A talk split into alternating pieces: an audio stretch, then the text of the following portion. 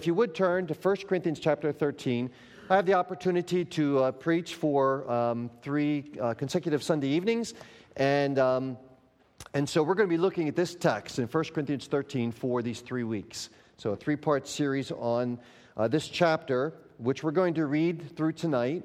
And so, if you're there, 1 Corinthians 13, I'm going to begin and keep those hands raised just for a minute, and uh, our brother Travis is coming around to hand those out. I'm going to begin reading 1 Corinthians 13, verse 1. Though I speak with the tongues of men and of angels, and have not charity, love, I am become as sounding brass or a tinkling cymbal. And though I have the gift of prophecy and understand all mysteries and all knowledge, and though I have all faith, so that I could remove mountains, and have not charity, I am nothing. And though I bestow all my goods to feed the poor, and though I give my body to be burned, and have not charity, it profiteth me nothing. Charity suffereth long and is kind. Charity envieth not. Charity vaunteth not itself, is not puffed up, doth not behave itself unseemly, seeketh not her own, is not easily provoked, thinketh no evil, rejoiceth not in iniquity, but rejoiceth in the truth, beareth all things believeth all things, hopeth all things, endureth all things. Charity, love, never faileth. But whether there be prophecies, they shall fail. Whether there be tongues, they shall cease. Whether there be knowledge, it shall vanish away. For we know in part, and we prophesy in part. But when that which is perfect is come, then that which is in part shall be done away. When I was a child, I spake as a child, I understood as a child, I thought as a child. But when I became a man, I put away childish things. For now we see through a glass darkly, but then face to face. Now I know in part, but then shall I know even as also I am known. And now abideth faith, hope, charity, these three, but the greatest of these is charity, love. Uh, without doubt, there's uh, a lot of confusion about this one small word, love. There are maybe some 1,300 different interpretations that have been offered through the centuries by various philosophers, poets, and writers as to what love actually is. One 50 uh, year old woman put it this way She said, We're led to believe that love makes us passionate with our gazes interlocked, our heart that begins to race, and our muscles which vibrate. Well, as for my husband and me, at our age, our gazes can only interlock when we are both wearing our glasses. When our heart starts to race, it's a sign of high blood pressure. and our muscles have more of a tendency to sag than to vibrate. But without any doubt, uh, Hollywood has done us all a great disservice in the way that love is portrayed in pretty much most of uh, the movies and shows that they show. Um, I shouldn't say how love is portrayed, rather, how love is perverted. Um, I know that uh, after I became a Christian, 17 years old, and began to read the Bible for the first time, uh, I realized very quickly that I had no clue as to what real love was. And as I read through the Bible, God began to show me and teach me what it really means to love according to God. And so, while I know that this is a familiar passage, it was, I was very hesitant even to settle on this particular passage because it is so well known. Um, and love seems to be such a, you know, such a common topic, and, and everybody knows what that is, you know? So it's like, what else is there to say? Um, but uh, the Lord impressed upon me to, to choose it anyway. And so here we are, 1 Corinthians 13. As God would seek to remind us again that we need not only to learn how to love according to God, but to continue to grow in love. And so this chapter uh, is considered by many to be the most complete, the most perfect essay on love ever written. I won't take the time this evening, but different well known authors have made comments about just how perfect this chapter is as an explanation, description of real love. Now, 1 Corinthians 13 can be divided into three parts, which will be the three uh, sections of the, the three part series that we're going to have here. Um, the first part of the chapter, verses 1 to 3, talks about the preeminence of love. That's what we'll be talking about tonight. Verses 4 to 7, we talk about the practice of love. That'll be for next week. And then the third portion of the chapter is the permanence of love, verses 8 to 13. And I have to give a disclaimer right away. This outline isn't original to me. Um, I remember I first came across it in one of John MacArthur's uh, writings or whatever. He probably got it from somebody else. But anyway, I have to mention that it's not original to me, but I thought it really did lay out the basic outline of the chapter so nicely. And so tonight, let's focus on the first part the preeminence of love.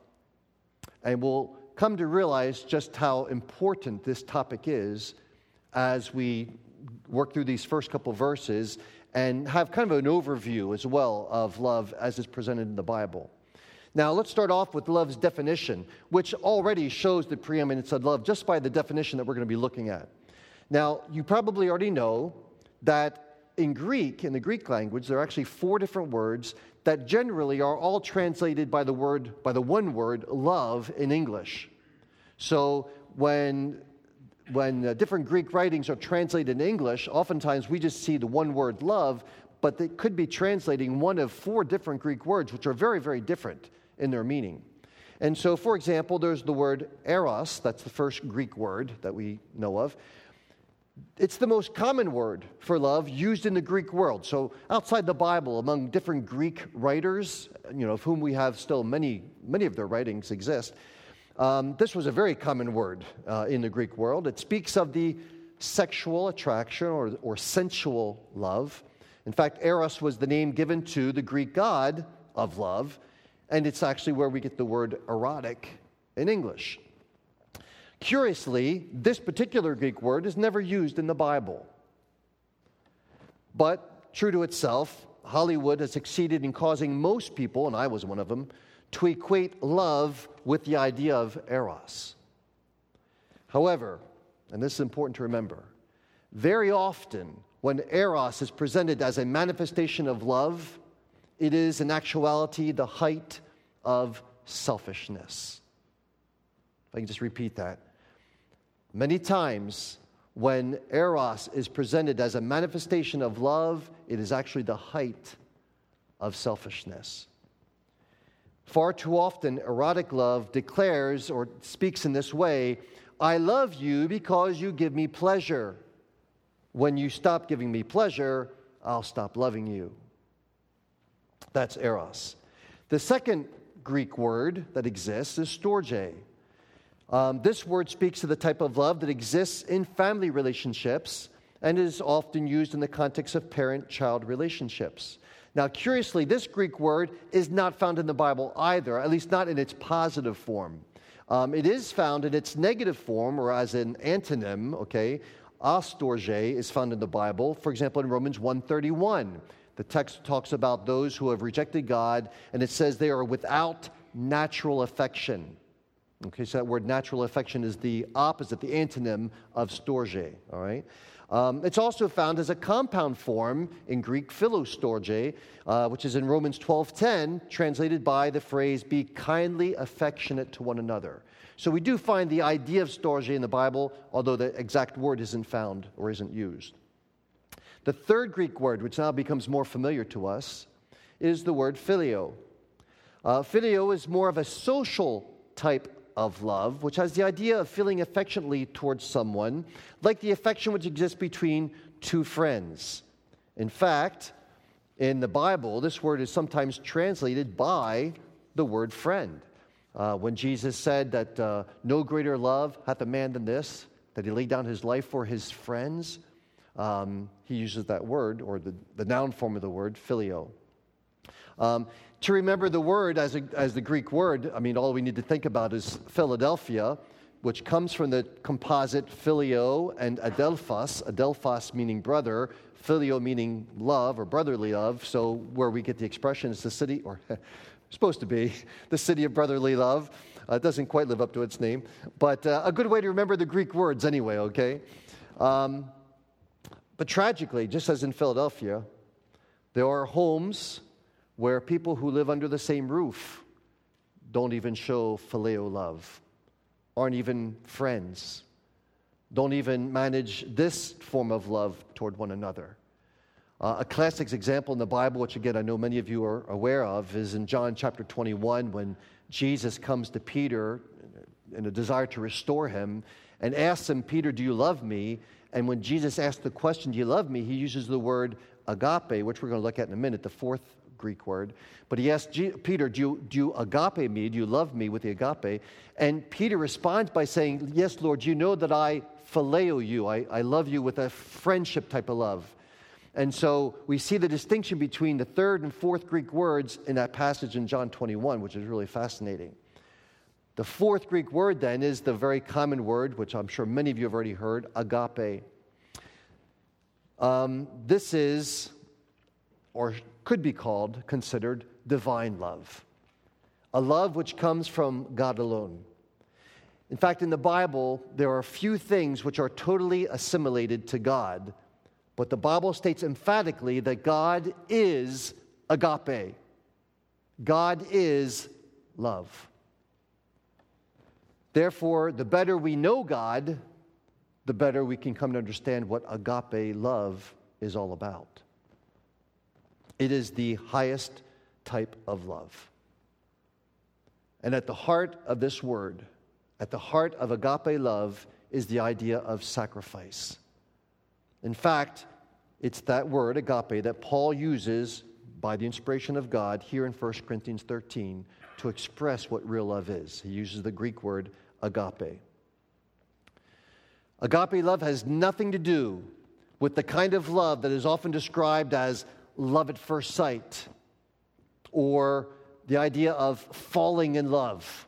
Okay, those would not be examples of agape love, all right?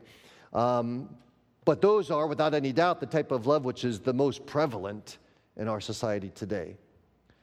To the contrary, agape love involves choice.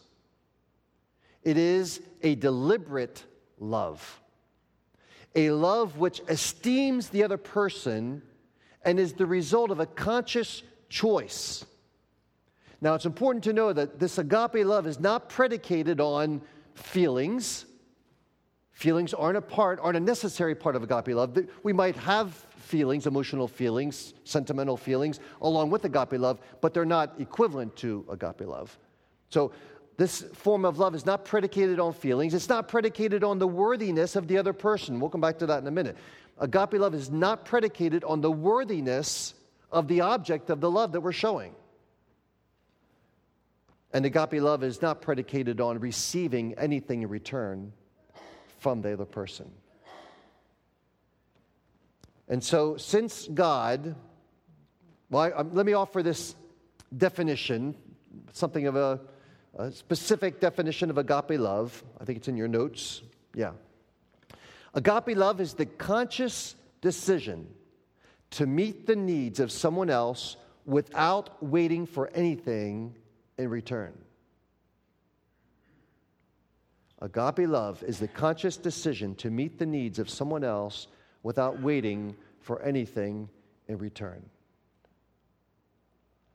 And I don't know about you, but when I evaluate the love that I show to different people, those close to me or those who aren't particularly close to me, and I start to think about that definition and much else that we're going to see here tonight, it often convicts me, calls me into question whether I have yet learned what real agape love is. I had a professor, Professor Van Warren in seminary. There might be a few other people here that knew him or had him as a professor. But he was married, and uh, his wife, uh, because of uh, different illnesses and so forth, became uh, almost unresponsive. Um, she was bedridden, um, couldn't talk much, couldn't do anything, and she was that way for years. And this professor, um, it was after I had finished seminary, he would send out kind of like newsletters and uh, he would share about his relationship with his wife. And month after month as he'd share these letters and the devotion that he had and, and the love that he continued to show to her, though he could receive nothing in return. She couldn't get up and give him a hug. She, I don't think she was even conscious sometimes of who he was. And yet, month after month after long month, he just continued to love her. Agape it was one of the most beautiful expressions of agape love I think I've ever had the, the honor to read. And so, as stated before, at the heart of this type of love is the idea of sacrifice. In fact, it really has nothing to do with some emotional feeling, as we often think of love. You know, I just don't feel love for this person anymore. Okay, maybe you don't feel lust for them anymore, but you can still love that person without having any emotional feelings or affections for them. And so, since God is the author of agape love and is himself the personification of it, to understand this love, we need to go to scriptures and allow God's word to instruct us. And so, what I'm going to do is just read through several verses. Um, I think, uh, no, I didn't put them in your notes, but if you want to write them down, most of these are very, very common verses. But listen as I just kind of read through some of these verses to catch, in every one of the verses, the word love, the Greek word agape, being used, and see if you can figure out what the key to agape love is. Okay, so here we go. John 3:16. For God so loved the world that he gave his only begotten Son. John 15, 13. No greater love hath a man than this, than he should lay down his life for his friends. Romans 5, 8. But God commendeth, demonstrates, proves his love toward us in that while we were yet sinners, Christ died for us. Ephesians 5 2, walk in love, even as Christ also hath loved us and has given himself for us. Ephesians 5 25, husbands, love your wives, even as Christ loved the church and gave himself for her. 1 John 3:16 hereby perceive we the love of God, because he laid down his life for us. Pretty clear, right? And every one of the verses is the word agape the translation in English, love. And in every one of those verses, what is the key notion that goes along to describe what this love is made of? Sacrifice. He loved, and so he gave. He loved, and so he laid down his life. He loved, and so he sacrificed. He paid the price himself for us. That's what agape love is all about. And so when the Bible says that God loves, it makes very clear the kind of love that's in question. And if you remember nothing else from this message, if you don't take anything else away from tonight's message, remember at least this one essential truth agape love, biblical love, God like love.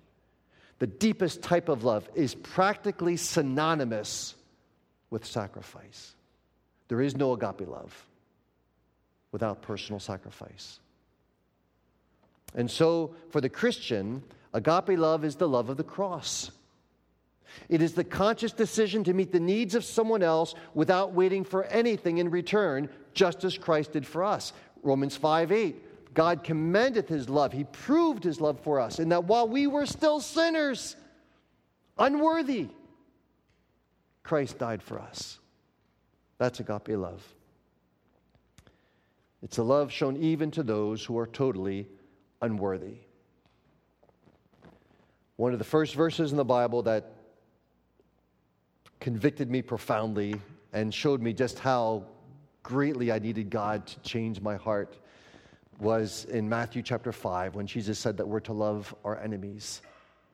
And I remember the first time that reading through the Bible when I got to that verse and I just stopped in my tracks.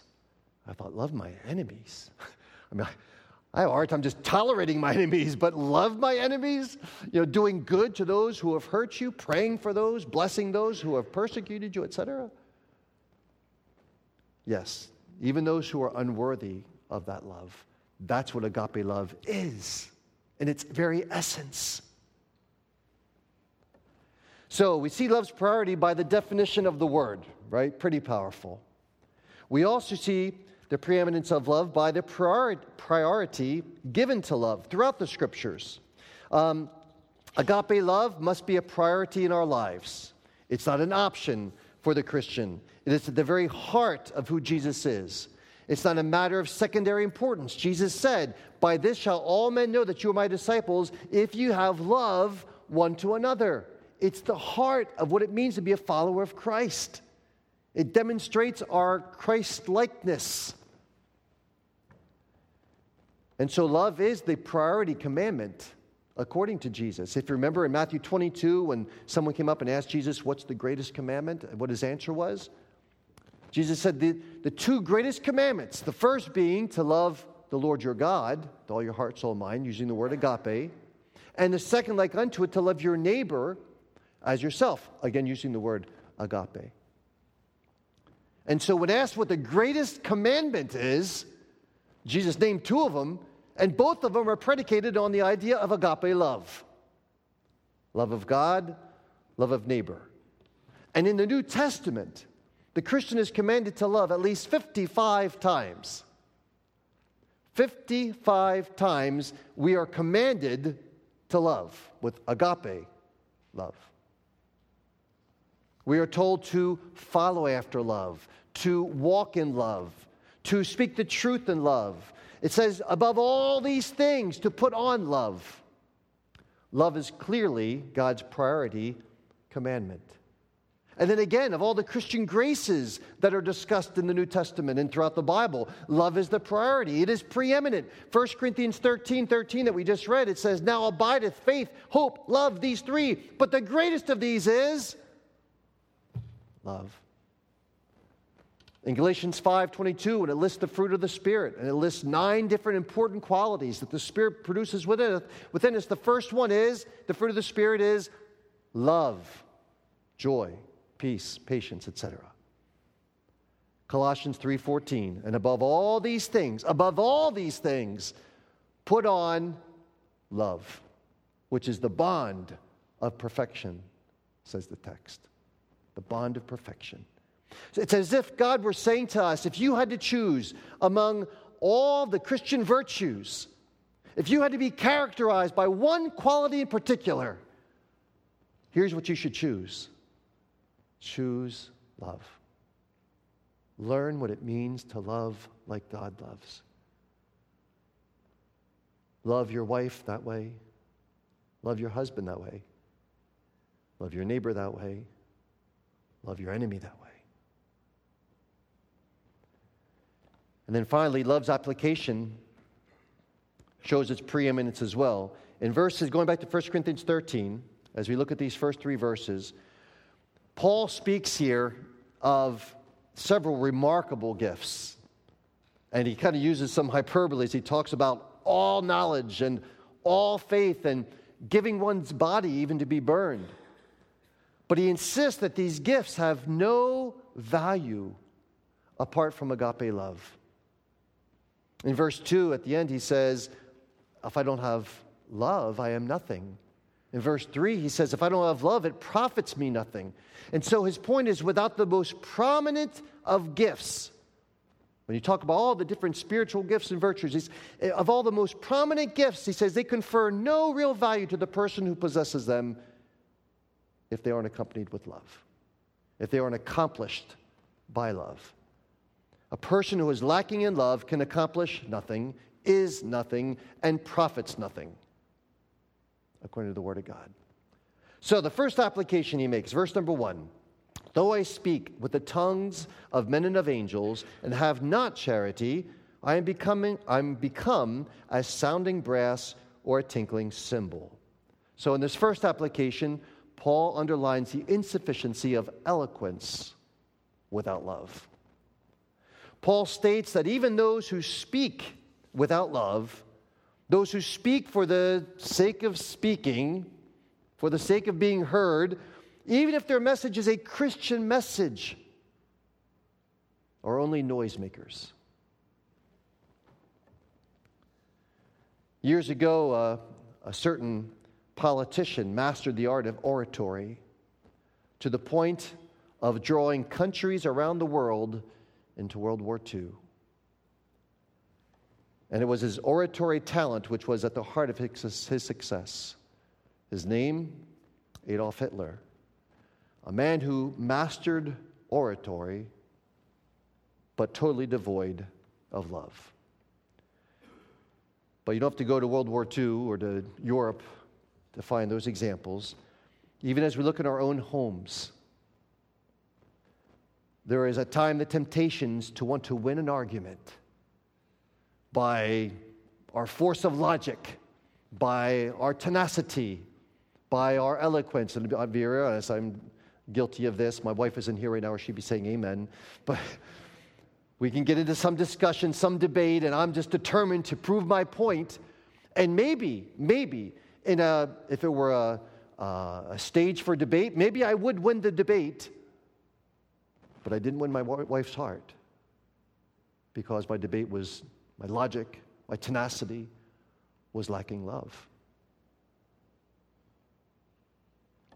Are your wife and children convinced of your love? Demonstrating that sacrificial love for them, even at times when they're not as worthy as you hope they might be. The insufficiency of eloquence without love. Second application, of verse number two, Paul says, And though I have the gift of prophecy and understand all mysteries and all knowledge, and though I have all faith so that I could remove mountains, and have not charity, I am nothing. So, clearly, using hyperbole by imagining someone who possessed the gift of understanding all mysteries and having all knowledge and all faith. The result of having all these extraordinary gifts, but without love, is this, says Paul. I can proclaim all things, I can know all things, I can be able to do all things, but without love, I am nothing. You know, it, um, there are certain uh, professions that I tend to admire. Um, but even some of the most noble professions, you know, a person can be a teacher. And it's possible to teach because you love teaching or because you love the subject matter. But if you don't love your students, your teaching will be ineffective, without value, Paul says. Uh, when I was at Penn State, I had a professor like that. Uh, I'm not sure why he was a professor. Well, I do know why he told us. he said, I'm only a professor because I, went, I came to Penn State to be a researcher. And to do research, I have to teach a class. So here you are, I'm teaching you a class.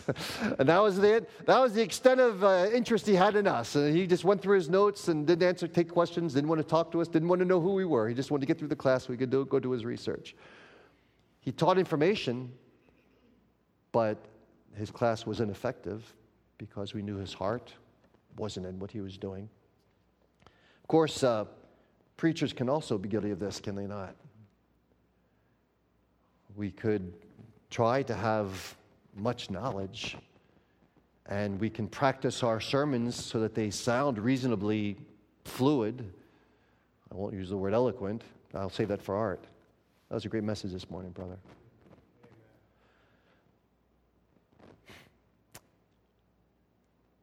But if what we share isn't shared with a heart of love for the people who are sitting there listening, says, I'm nothing. This is without value.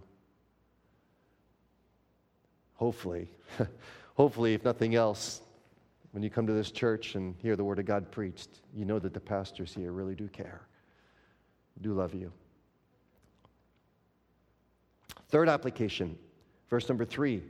And though I bestow all my goods to feed the poor, and though I give my body be burned, and have not charity, it profiteth me nothing.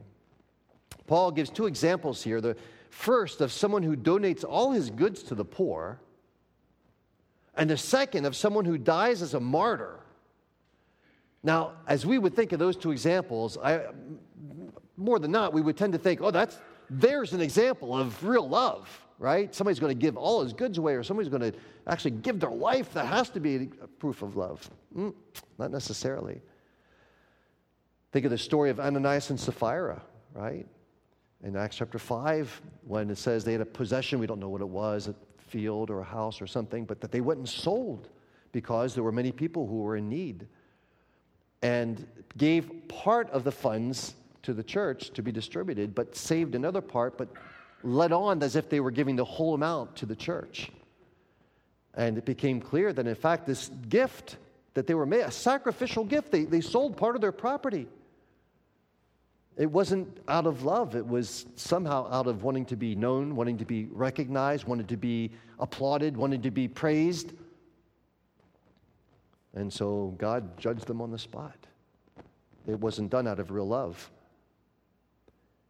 And while it's true that um, you know, giving your life includes some form of self denial, uh, all self denial does not necessarily flow from a heart of love. I mean, all we need to do is think about suicide bombers who surely qualify as individuals who sacrifice their bodies as martyrs. But it's hard to imagine an act more devoid of love than their acts of terrorism.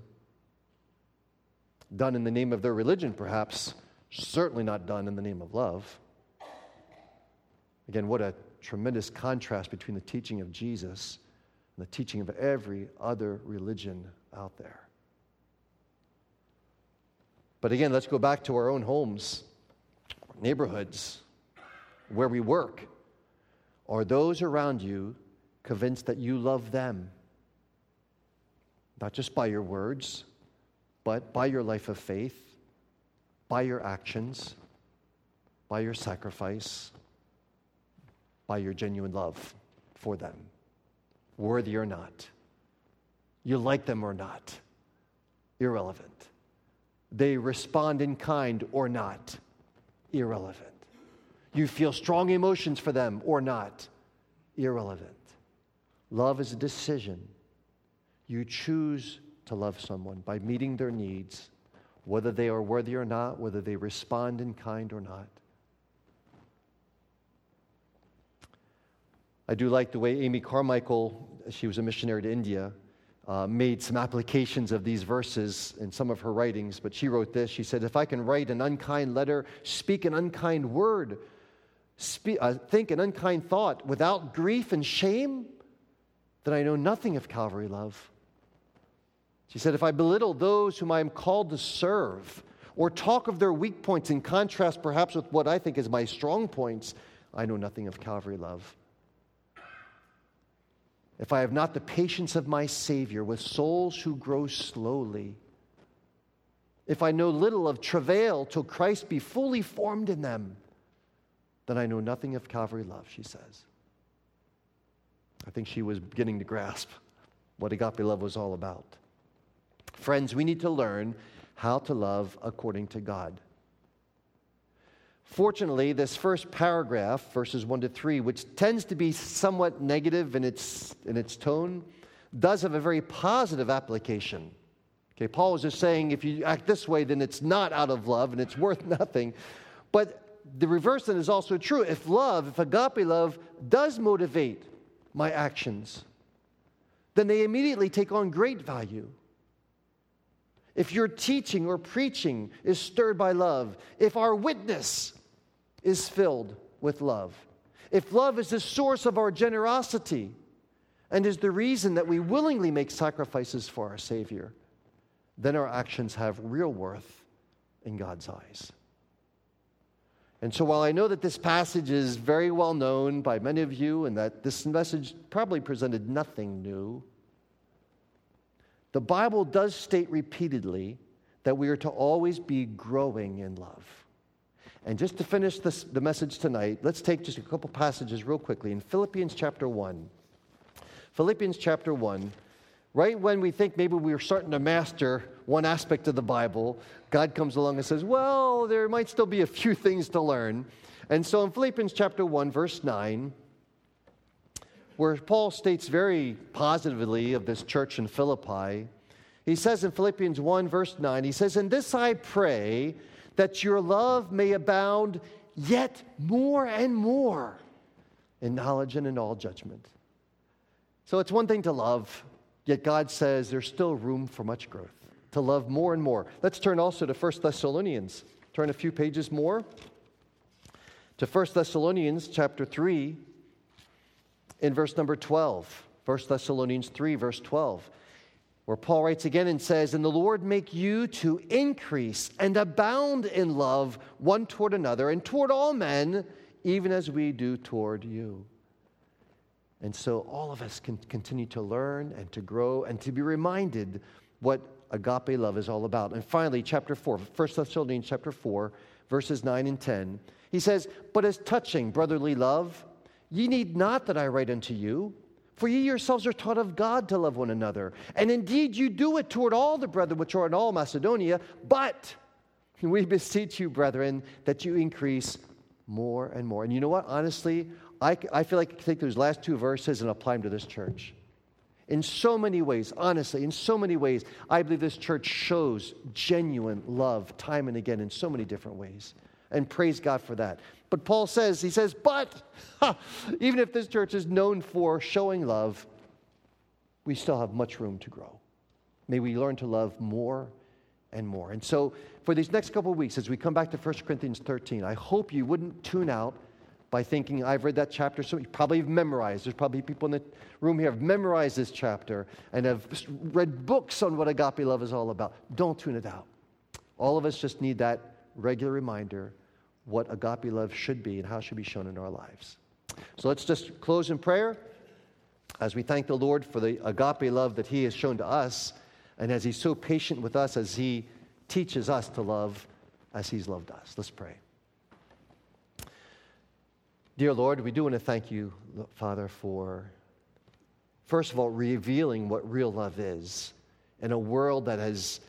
Um, that is so confused and, and, truly so twisted in understanding even the very notion of love.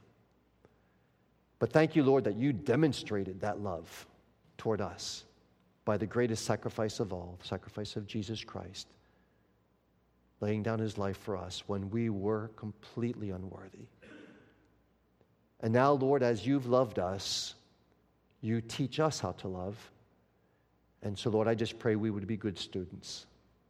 I pray, Lord, that we would never be uh, those who would be resting on their laurels, thinking we've already learned all there is to learn. Oh God, I pray that each of us would have a sensitive heart, a willingness to continue to abound more and more in love.